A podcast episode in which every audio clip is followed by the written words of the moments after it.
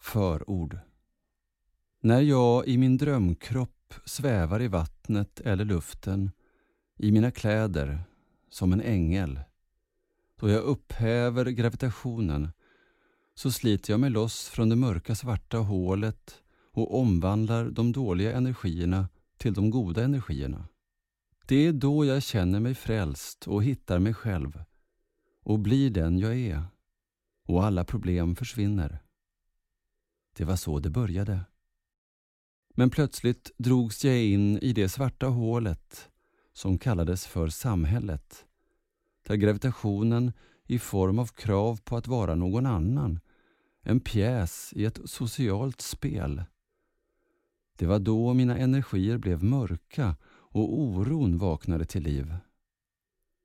Men efter 25 år har jag äntligen hittat meditationen som gör att jag nu metafysiskt upphäver gravitationen så sliter jag mig loss från detta djupa svarta hål och ut i frihetens rymd där jag får vara den feminina ängel eller maskulina kille beroende på hur jag känner mig.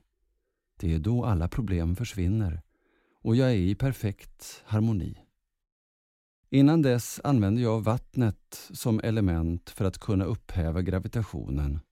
Men efter att jag blev sjuk av smutsen på badet så hittade jag meditationen och kunde nu äntligen frigöra min fulla harmoni inom mig. Vägen till denna frälsning och meditation är vad den här boken handlar om.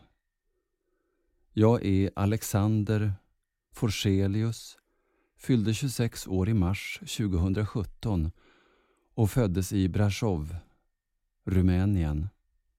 Jag fick min diagnos autism när jag var fem år.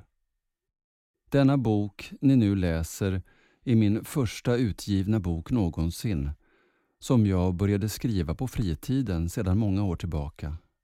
Mitt primära yrke och intresse är dataprogrammering men sedan några år tillbaka har jag sysslat mycket med musik under mitt namn Dr. Sounds som nu har flera miljoner spelningar på Spotify. Jag valde att skriva den här boken då jag vill förmedla hur det är att ha en neuropsykiatrisk diagnos utifrån ett spirituellt perspektiv med inriktning mot taoism, som är min tro.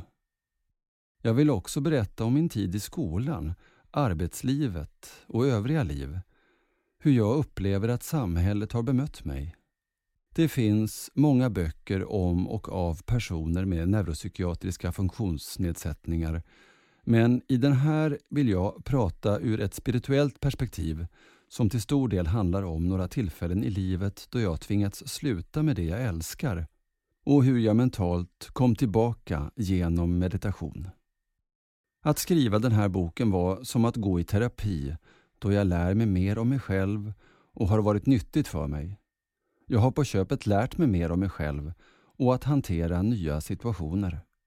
Min förhoppning med boken är att öka förståelsen för funktionsnedsättningen i samhället men också belysa de positiva sidorna av detta och hur olika situationer i livet har stärkt mig samtidigt som jag fått kämpa för att komma till rätta med saker i livet.